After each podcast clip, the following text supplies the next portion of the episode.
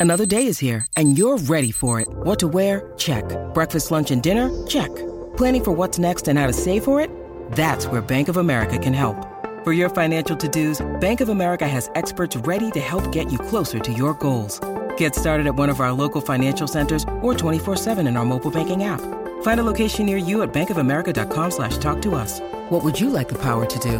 Mobile banking requires downloading the app and is only available for select devices. Message and data rates may apply. Bank of America and a member FDIC. 630 CHED Inside Sports with Reed Wilkins. Weekdays at 6 on 630 CHED.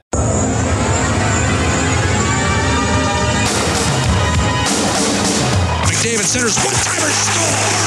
Oscar Klefbom and Edmonton strikes again in overtime. This time it's Klefbom. He'll swing it out to the outside and it is to the end zone. Touchdown Eskimos. Derel Walker with the touchdown and the Eskimos take the lead oh. with less than a minute to go. Edmonton's home for breaking news on your favorite teams. This is Inside Sports with Reed Wilkins on the voice of your Edmonton Oilers and Eskimos. 630 CHED.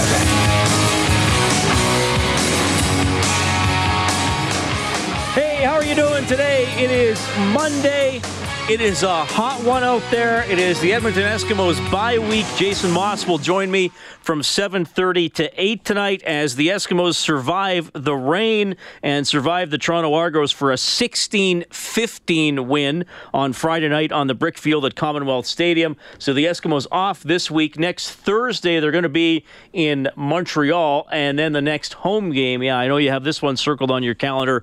Thursday, August 2nd when the Saskatchewan Roughriders come to town. That's always a fun one to watch. Former Edmonton Oilers player and assistant coach Kelly Buchberger is the new head coach of the Tri City Americans in the Western Hockey League. And, uh, of course, a lot going on in the city.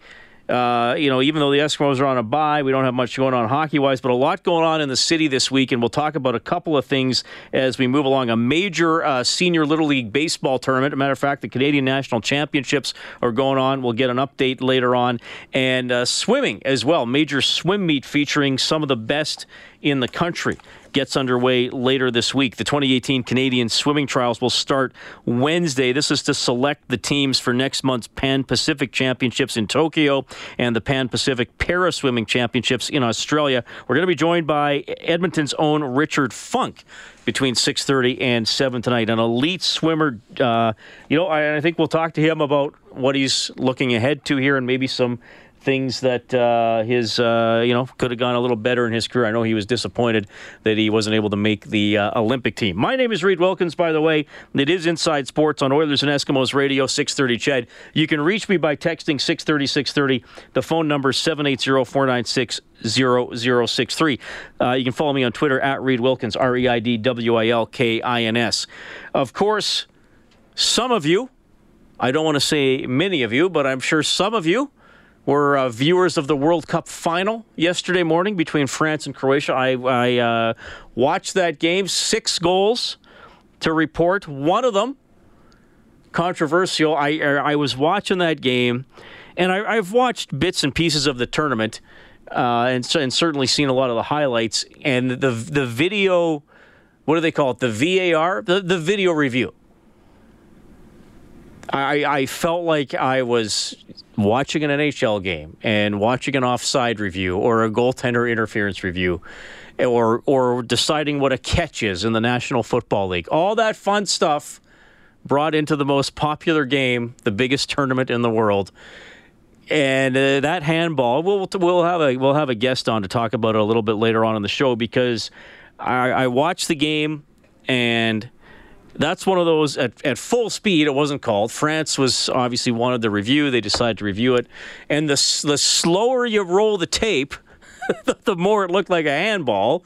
And I, I, thought the faster you rolled the tape, the less it looked like it. I mean, it did it did hit his hand, um, but obviously they they can rule it unintentional. And since he was jumping, it's a lot harder to control where his arms are. But after just hearing some of the reactions, seeing some stuff on Twitter, articles written about it, I just felt yeah, it, it, every sport goes through this when they introduce video review. There are times it it brings clarity uh, but I find myself often asking, is is it just causing more trouble than it's worth? Is it just creating more of a gray area?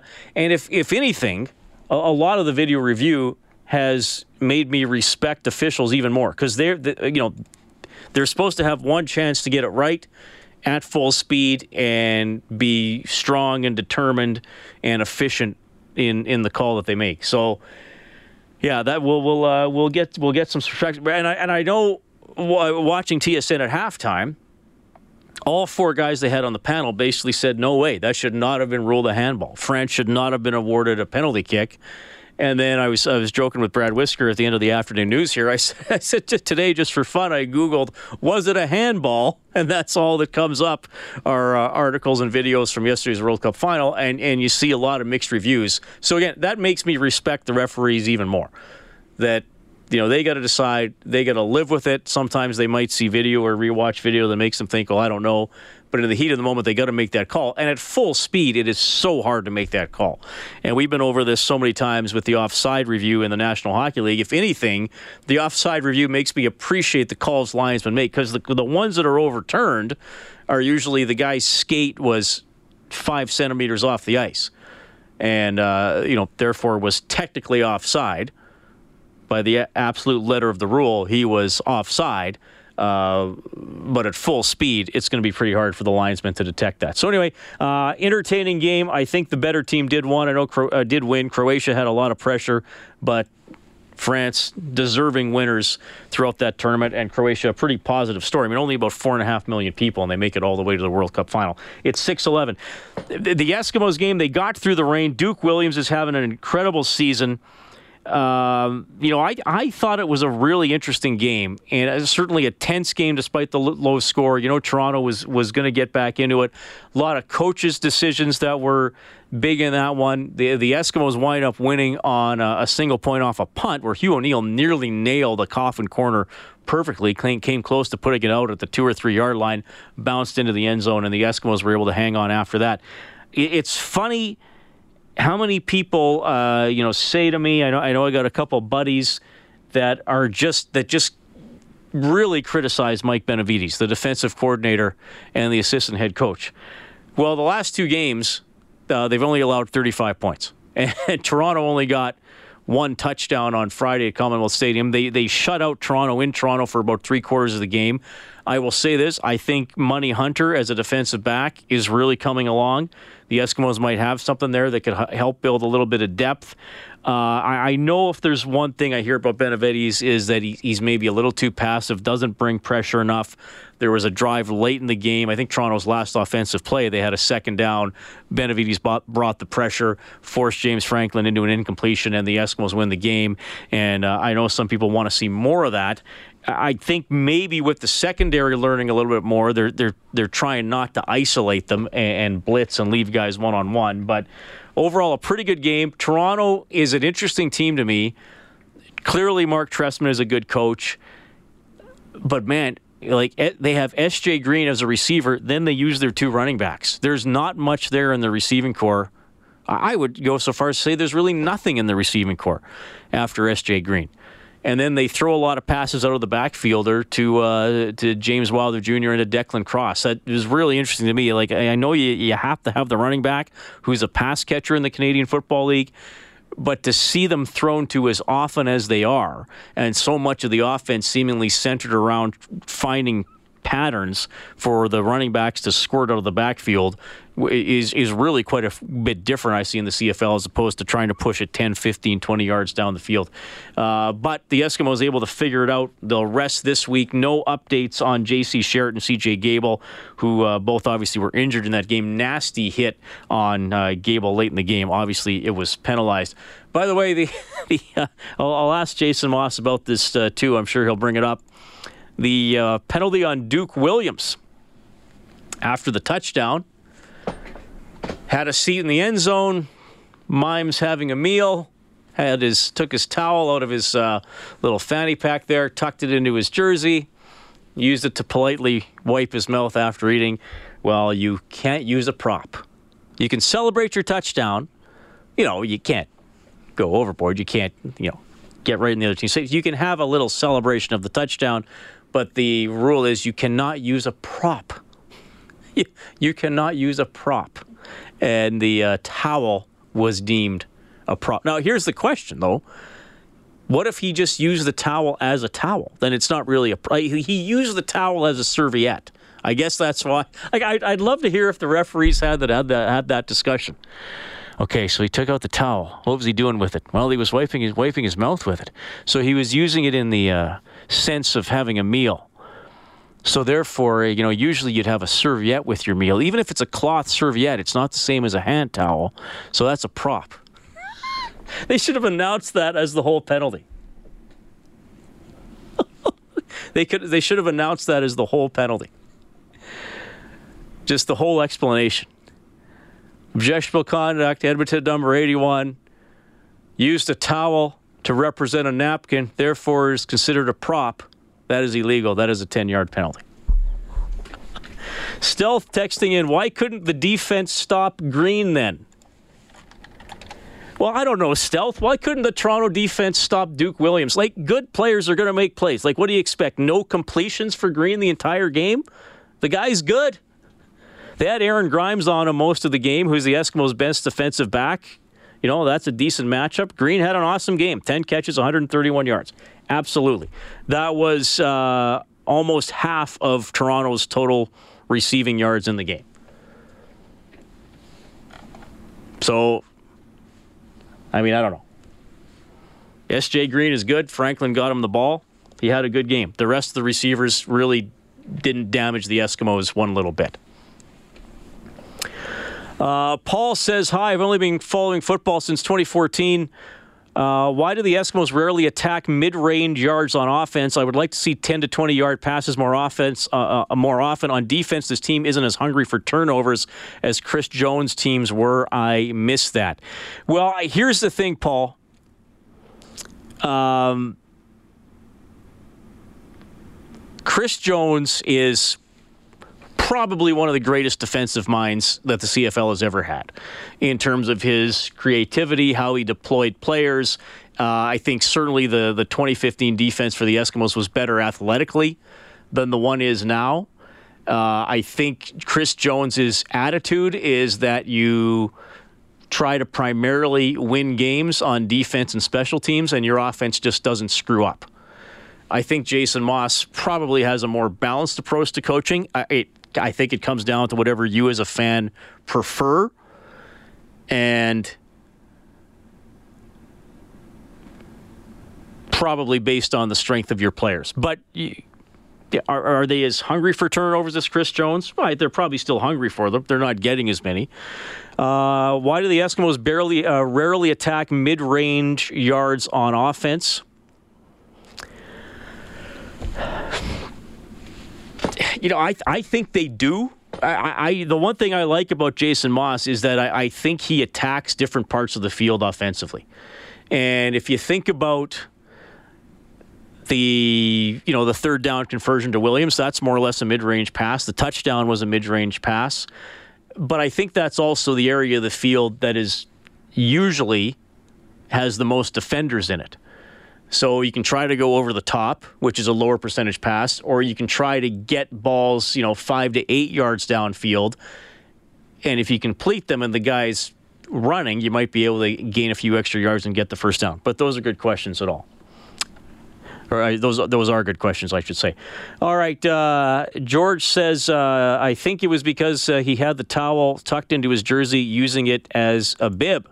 Yes, absolutely. That's why Duke Williams got the penalty. You can text 630 630. We'll have more Eskimos as we move on throughout the evening. And of course, Jason Maas will join me on the coaches show at 730. Tragedy on the weekend. Former NHL goaltender Ray Emery drowns his former teammate Wade Redden when we get back. You're listening to 630 CHED Inside Sports with Reed Wilkins.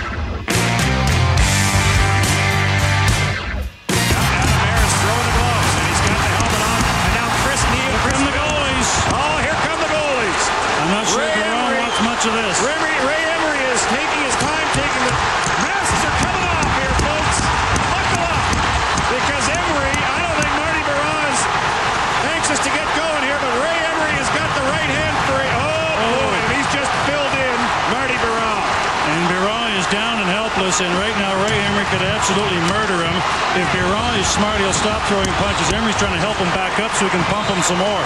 Chris Phillips and Patrick Kaleta at the other end of the ice. Oh, and Marty Biron just threw a punch at Ray Emery, and he's Ray Emery is saying, "Let's do it again." And now Andrew Peters has come in on Ray Emery, and Emery's got a smile, and Peters better be careful. Oh, this is not right here, folks. This is not. Somebody should come to the defense of Ray Emery, but a couple of punches are going to be thrown, and Ray Emery, all he needs to do is get one free. What an unfair fight this is. For who? Oh boy, yeah. Emery still smiling and laughing at this one. Emery gets in a right after Peters misses with the overhand right. Well, that was a night to remember in February of 2007. Ottawa Senators goaltender Ray Emery taking on not one but two members of the Buffalo Sabres. Unfortunately, Emery passed away drowning over the weekend. His former Ottawa Senators teammate defenseman Wade Redden joins us now. Wade, welcome back to the show. How are you doing? I'm doing well, Reed. Yeah, good to chat with you again. Well, good to have you on the show, and I appreciate you making time. I know it's a, a, a tough day for, for past members of the Ottawa Senators and uh, former teammates of uh, Ray Emery, who unfortunately we lost on the weekend. And I know you were with them through some uh, pretty significant years for the Senators and, and, in both of your careers. And, and let's start with the hockey side of it, Wade. I mean, he was a guy who, uh, you know, like, like some goalies, sometimes you don't know what you're going to get. And then, oh, you know, 05, 06, 06, 07, he was really, uh, you know, the, the backbone of your team, and you went to the Stanley Cup final with him in net. Uh, just from a hockey standpoint, tell me a little bit about his development as, as a goaltender and how he went from kind of a, a minor league guy to your number one guy in, in the span of a, a couple of years. Well, yeah, he was drafted and uh, spent a few years in Binghamton and you know, was such a great athlete, and great uh, competitor. I think he kind of way to and once he got there, he kind of stayed on that same path, just battling and competing, and with that athleticism, he was able to, to be really good for us. And the year of final in 07, like, was, you know, obviously a big part of that, and and some other years there as well. So, look back on his career, obviously that's probably the high point, but he kept finding his way and an impact on every team he played on. So, um, you know, he was, he was a, a lot of fun, great moments playing with him. Obviously, those years were were good in my career, and the team was, you know, at the pinnacle of the years there with the Senators. So it was, uh, you know, tough to see the news and, and hear about Ray Ray uh, from the other day for sure you know he was he, he's remembered for his his personality I, I think probably as much as his his goaltending. Uh, you know he could be uh, pretty candid or, or, pretty outspoken at, at, least publicly. What was he like when, when he was just the guys? I mean he was he a raw raw outgoing guy or was maybe there a different side to him that uh, didn't always appear publicly?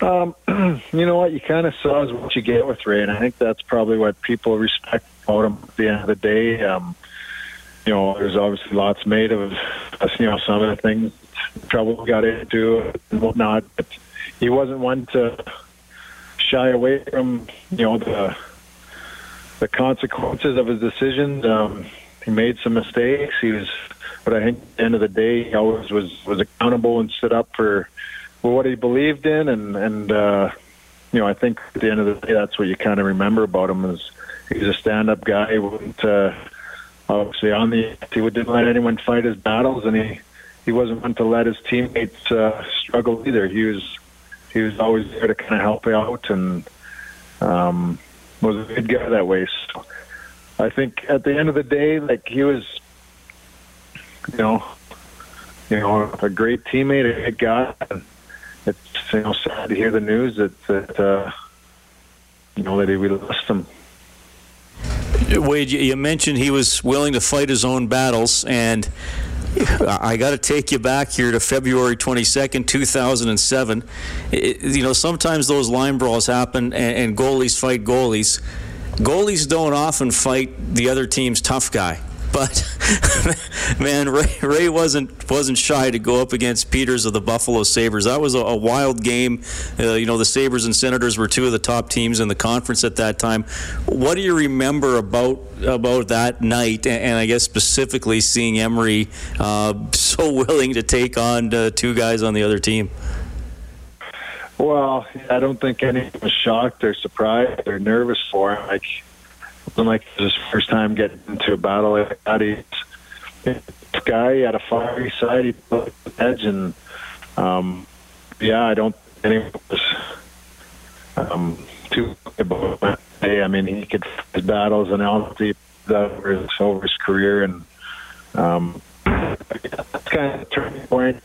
One of the points that season we went to the final. He was, uh, you know, I think during we were kind of struggling until Chris we had some a bit of a run. We had, you know, situations like that where, you know, he went and and uh, you know raised uh, the level of the team. Kind of our whole attitude changed from those points on. So he was a big part of the year, and you know, like you said, thinking to the way the way he was, like he was a guy competitive, and um, and I drew everyone on the team. Well, he's going to be remembered for sure, Wade, and I appreciate uh, you giving some of your thoughts today. I know obviously it's a it's a tough time. Thanks for remembering Ray Emery, Wade, and we'll do this again. Okay, I appreciate it. Thanks for having me, Reed. You're listening to 630 CHED Inside Sports with Reed Wilkins.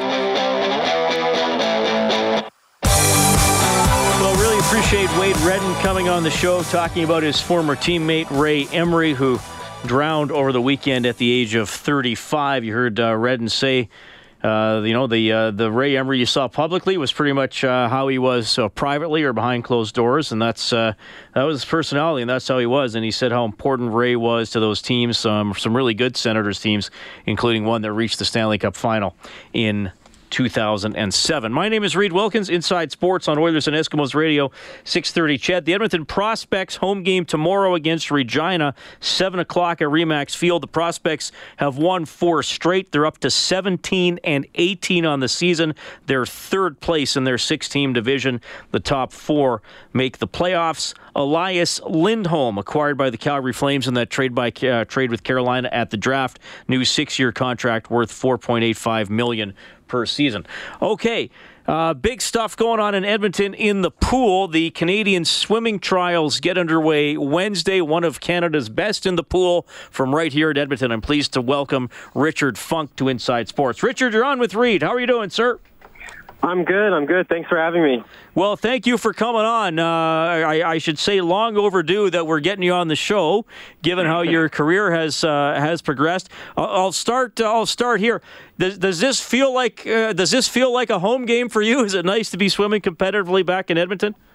Yeah, absolutely. It does. I mean, I put a lot of hours uh, into this pool over the last well during my high school career before I moved away, and it definitely feels weird. You know, I kind of set my little area. When you come to a swim meet, everybody has their own little area on deck, and I put mine right where I used to swim, 5:30 a.m. in the pool all those mornings. So it it definitely feels like a I have a little bit of a home team advantage here. All right, so this is all going on at the Kinsmen Sports Center. It's a massive event, over 400 athletes, uh, a lot of Canadians, though there are some international competitors as well. So this is a major one going on. Uh, Richard, take me back to, uh, if you can, to to the very beginning for you. I, I often ask this question of, of athletes, and because I find it's often one of the most interesting things about them. A lot of kids play sports.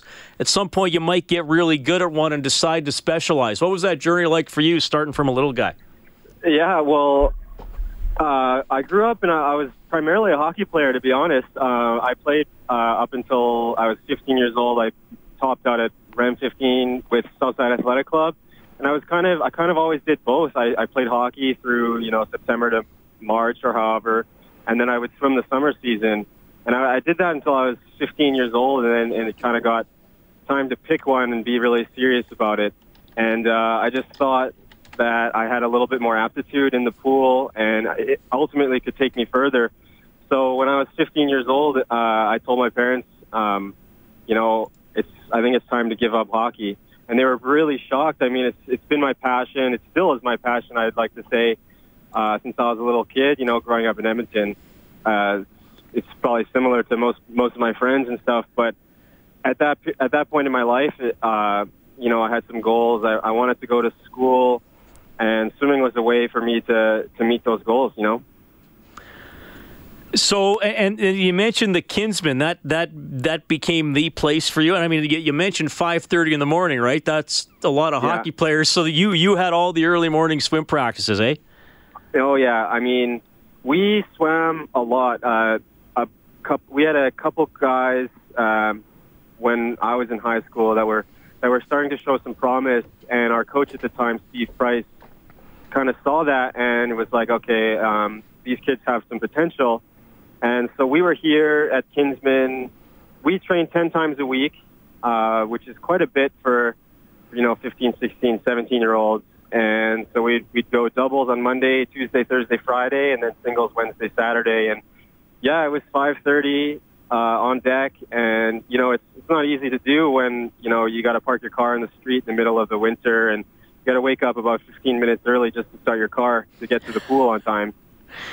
Well, it was, uh, it was a bit of a sometimes it was a struggle, but you know once you were here, all that kind of melted away. All right. So, sir, what high school were you going to?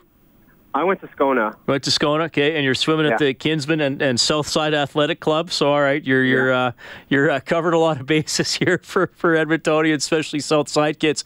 Um, yeah. Now, you know, again, the progression for you know hockey players is junior hockey. For football and basketball, you got to go CIS or NCAA. Once you're done high school, what did you do to continue your swimming career at a high level? So I went. I chose to go the NCAA route. So I I attended University of Michigan from 2011 to 2015, um, and that was great. I mean, it's just a different world. You know, I mean, not like this is a obviously it's a world class facility um, that we have in Kinsmen, and I was very, very lucky to train here when I did. Um, but you know, it's just a different. It's I think it's a different culture down there. Um, it's very sports crazy, you know, sports centric in Ann Arbor, and it was just. I went from having a team of maybe three or four to a team of forty, and it just helped me, you know, kind of get through the grind because it is a big grind uh, in swimming you know, it's it's a it's a it's not a early it's not a quick gratification sport. You know, you put in a ton of work from September to April to see maybe a three or four tenths drop if you're lucky in the summer. So from that from a mental standpoint, it's a lot. It was a lot easier to be around a group of guys like that. Um, and obviously, being down there, going to football games, going to hockey games, you know, seeing these guys that are going I think Quinn Hughes went seventh overall this year. You know, seeing guys like that and seeing how they work, seeing how their mindset is, it it just helped me develop as an athlete. I think, uh, and it helped me develop in, in, as a person too. You know, you learn a lot about yourself, taking care of yourself, and things like that when you go away at 18. So. Right. And uh, so, did you the the football stadium, University of Michigan? That's what like hundred thousand people. 109, 9,001. yeah. So you so you the were biggest, uh, the biggest indoor football stadium or biggest American football stadium in the world. Yeah. Yeah, crazy. Richard Funk joining us on Inside Sports uh, Edmontonian, telling you a little bit about his path through uh, elite level swimming. He's going to be uh, going starting this Wednesday as part of the Canadian swimming trials. I mean, you got a bronze from the World Championships in the relay. You won three medals at the Pan Am Games uh, in Toronto, and, and you specialize in breaststroke, right? Was that uh, yeah. always the the main one for you, or did you decide maybe specifically for some reason to, to work on that one? Yeah, I mean, from a from a young age, I just it just came naturally to me. I mean, my first coach when I was like just starting when I was like 10 years old, she said at the time she said Richard is going to be good because he feels the water. And at that time, she said this to my parents, and at that time, neither I nor they had any idea what that meant. But uh, at that age, you know, she she saw that breaststroke uh, came natural to me. And uh, you know, when you're a kid, you develop all your strokes, you work on everything, you swim everything. But you know, that was always my best. And when you get to a certain age, it's like pretty much all you do. I haven't swam a, a race of any other stroke in probably five, six years, to be honest. Wow. Okay, you're 25 now. Yep, 25. Richard, I, you know, I, I got to ask you about this, and and because when I was reading up on you earlier today, I read yep. the, I read a couple interviews you did uh, after you missed out on the Olympic team for 2016, and, and you were pretty hard, hard, hard on yourself. I thought anyway, reading some of the quotes at the time. Now I'll ask you about the context of those, but have you? Have you shelved that? Have or uh, is, is it motivation for you? Is it just part of the ups and downs of your career? Uh, you know, because it seemed like you know people thought you'd probably be on, and I- and I think Yeah. you just missed out. So how, where where does that sit with you now? Um, well, it's actually, to be honest, it's happened twice. Uh, 2012, I, I probably didn't have a, as good of a shot as I did in 2016. But, you know, well, it's, it's very hard to deal with, to be honest. Um, it takes a long time to kind of accept it. And you need, I think I had a great support staff around me that kind of helped me through, you know, how I was dealing, med- how I was doing mentally, because it's, it's obviously not easy. Um, but you know, it's it's just I think it's a part of sport, um, and it's a part of life ultimately. But in sport, you know, there's ups and there's downs, and and goals are you, you set lofty goals for a reason, and I think the Olympic team. I mean, if it was easy, I mean, everybody would be on it, right? So de- dealing with that was a, a long process, and yeah, I mean, I think it's just something that you have to accept, like anything else that in your life that you know it doesn't go as planned. You have to accept it. You have to develop a strategy and try to try to cope with it and try to uh, you know just internalize it and uh, use it as motivation going forward. Like you said, um, I think last year, I mean, there was a lot. It's a lot of anxiety that goes with it, right? Because when you don't perform to your best, uh, you there's always thoughts in your mind. When you get older, at least, there's thoughts in your mind like, "Hey, am I ever going to be as good as I think I can be, or am I ever going to get back down to like my best times, or things like that?" So you just have to surround yourself with good people, I think, and people that support you and people that believe in you. And I think I've done a really good job of that um, in my life. And you know, it takes a long time to get you know your self belief back and your self confidence back. But that's the biggest thing. I mean, surrounding yourself with people that are going to help you do that, and then once you do, the rest, you know. I was able to do best times last year, and you know, win a medal at the World Championships, which is something I never thought I'd do. So. Right. Well, well said. All right, Richard. Uh, so it's it's in your home pool. You're thrilled to be uh, in Edmonton competing here. It's the Canadian swimming trials uh, again. So you're uh, so what the top the top how many make the Pan Pacific Championships? Where do you have to finish? here? So, uh, the winner of every uh, event that's going to be contested at the Pan Pac ought to uh, get selected. So everybody who wins this weekend will be on the team, and then there's additional swimmers that make the freestyle relays, and then there's a few like uh, the head coach selects a few people. I, I'm pretty sure Like wild card type things, or a maximum of like 38 swimmers, I think. Oh wow. Okay. Um, So- sorry. yeah, so it's a big team. Okay, so it's it, and this is a massive uh, meet. Goes Wednesday through Sunday at the Kinsmen. Again, uh, tickets are as low as five bucks a day. Uh, Only ten dollars if you just want to go to the finals. So it's it's pretty uh, pretty affordable if people want to check it out. You- Can you tell people when you are going to be in the pool if people want to cheer on an Edmontonian here? Yeah, so I only swim on Wednesday night. Uh, it's on the first day of the meet. The 100 breaststroke is the first day, and I think it's the second event. So Wednesday, probably about 6:30, I would say. I, I'm, I'm I'm swimming. So do you have heats and then a final, or are you straight into the final? Yeah. No, so there's heats in the morning, and then the top. I think it's well, I think it's 10, 10 swimmers make the final. Okay. Uh, so well, there's 10 lanes, but normally at, at big meets only eight go through. But I think they're going to use all 10 lanes. Okay, perfect. Well, Richard, Yeah. thanks thanks for coming on. It was great to get to know you a little bit. All the best when you swim on Wednesday. I hope uh, we can have you on the show again. Very interesting to talk Thank to you. Yeah, it would be a, it, it would be great to get back on. Right on. That is Richard Funk checking in tonight. So there's a great Edmonton story, and he's uh, risen to uh, be one of the best swimmers in the world, certainly one of the best in the country. Very honest there about uh, some Olympic disappointment, but he'll be shooting for the team in 2020 and uh, a really good chance to uh, qualify for the Pan Pacific. Championships in Tokyo next month. So he said it there. His 100 meter breaststroke final should be around 6:30 Wednesday night at the Kinsmen. If you want to check him out, it is 6:47 Inside Sports on CHED. This is JC Sherritt from your Edmonton Eskimos, and you're listening to Inside Sports with Reed Wilkins on 630 CHED. Just seeing reports tonight, speaking of the Edmonton Eskimos, that Terrell Owens has activated his 10 day clause with the Eskimos. Uh, TSN's Dave Naylor, one of uh, the few people reporting this now. Uh, you may remember the story from June that the uh, there was a report that the Eskimos put Terrell Owens on their negotiation list.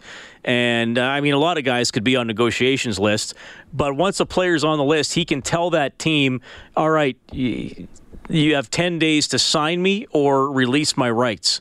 Uh, so uh, this reportedly, uh, Justin Dunk from Three Down Nation also putting this out there that Owens made this request on July 14th, which would give it to July 24th. Uh, Owens, 44 years of age. Uh, I would think it's well, in my mind, I, I, would think it's unlikely the Eskimos would sign Terrell Owens, but uh, I guess we'll we'll wait and see. They they don't appear to need him too much, at least uh, receiving wise. But something to keep an eye on. Interesting. Calgary, it's your turn to come alive. Here comes the Duke of Dewberry, Kurt Bensmiller. Here comes Chanse Vigen and Jason Glass. Chanse Vigen with a late charge. It is the Duke of Dewberry, wire to wire with his wheels on fire. Kurt Bensmiller, a horse like the head of Chance. Oh, there it is. The call from last night, the Rangeland Derby to wrap up the Calgary Stampede, the great sport of chuck wagon racing. And I think now this young man can be considered one of the all time greats, especially when it comes to going around the track in Calgary. It is Dewberry's own Kurt Bensmiller, the Rangeland Derby champ for the fourth time in the last five years. Kurt, good to talk to you again, man. How are you feeling? I'm feeling pretty good. Uh, I guess the question is uh, four in the last five. You won this year. You also won in 14, 15, and 17. What the heck happened in 2016?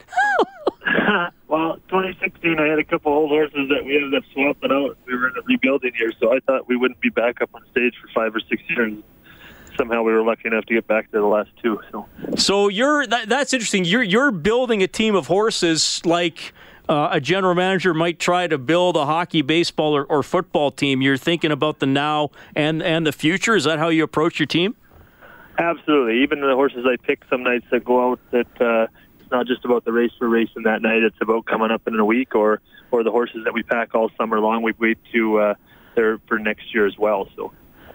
All right. Well, t- take us through and, and look. This is a, this is a grueling event because uh, you you got nine days of racing to to qualify for the final, and then the top four guys are in the final, and then that's a that's a the winner the winner take all. So you could have the fastest total time for the week, but not be the Rangeland Derby champion be, be, if you don't do it well in the dash. So you, you put it all together in that final heat. T- take us through that race. Uh, did, did you feel pretty in control, or what was it like?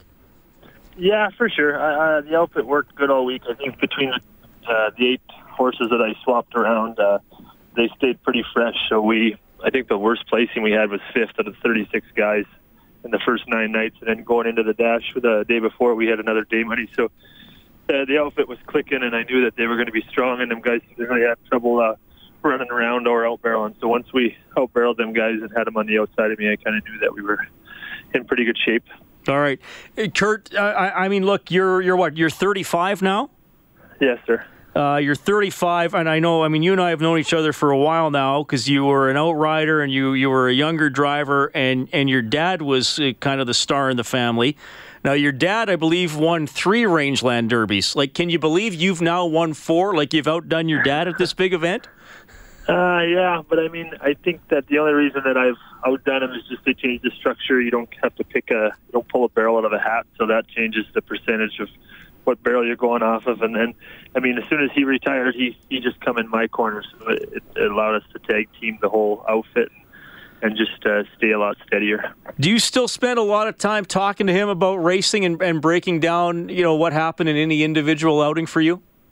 Yeah, just about every day we will. Every, uh, he travels all year long and does all the racetracks and arena directing for us. So um, Calgary he doesn't do that, but he travels. He rides in the wagon pre-race and after race. So it doesn't seem to matter. Uh, even if I'm 100% confident, I'll still uh, go talk to him about it. And he, I think he just allows me to make more of the decisions that I've already got made up in my head. It's just nice to have his backing.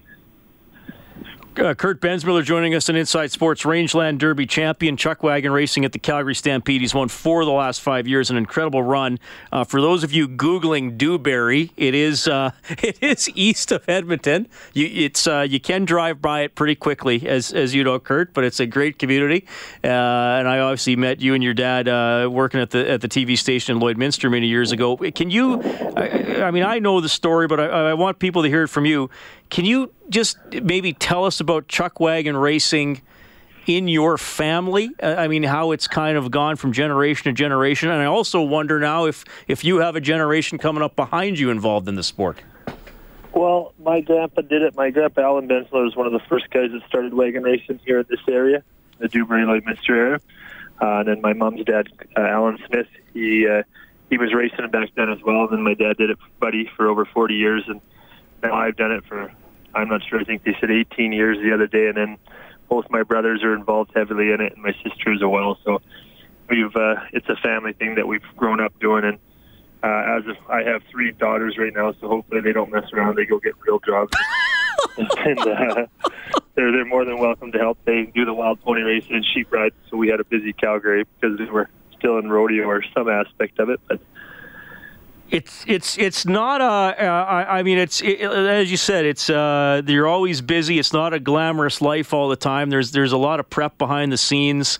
Uh, you know, it's uh, it, it's a can be a dangerous sport. You got to be safe out there as well as uh, as well as aggressive. There's kind of that interesting combination. Uh, but I mean, you, you you can win some money if you're good. And and the dash for cash is hundred thousand dollars. And I still talk to people about my days covering uh, the, the Chucks and Lloyd and saying, you know, the top guys can can make six figures if they do well. And I still have people don't believe me, but you really got to push to get to that level, don't you? Absolutely, yeah. Consistency. Anybody can get lucky, but if you're going to make the money every year, you're going to have to be consistent push for sure. All right. Well, Kurt, I'm glad to check in with you. When are you up next? Are you starting again something else Thursday already? Already? No, no. This year we have a break in the schedule, so it's kind of nice that for the first time since June 3rd or something, we just got home about an hour ago. Um, so we get to spend a little, little almost 10, 12 days, I guess, here at home before we have to head back out for the last three weeks. Well, there's what a jerk I am. You just get home and I. I bug you for another interview. well, Kurt, problem. thanks for fitting me in. Congratulations on your continued success. Uh, I think it might be your dad's birthday today, so if you see him, tell him old Wilkins says happy birthday, all right? I will for sure. That is great to have Kurt Bensmiller on Inside Sports. Uh, incredible uh, rep- uh, representative of the sport of chuck wagon racing. Great guy. He also won the Allen Cup, by the way played for the Bentley uh, Generals. I think it was back in 2009. He's a great story. We got to pause here uh, for the news. Was it a handball? We'll get to that. Inside Sports on CHED. 630 CHED Inside Sports with Reed Wilkins. Weekdays at 6 on 630 CHED.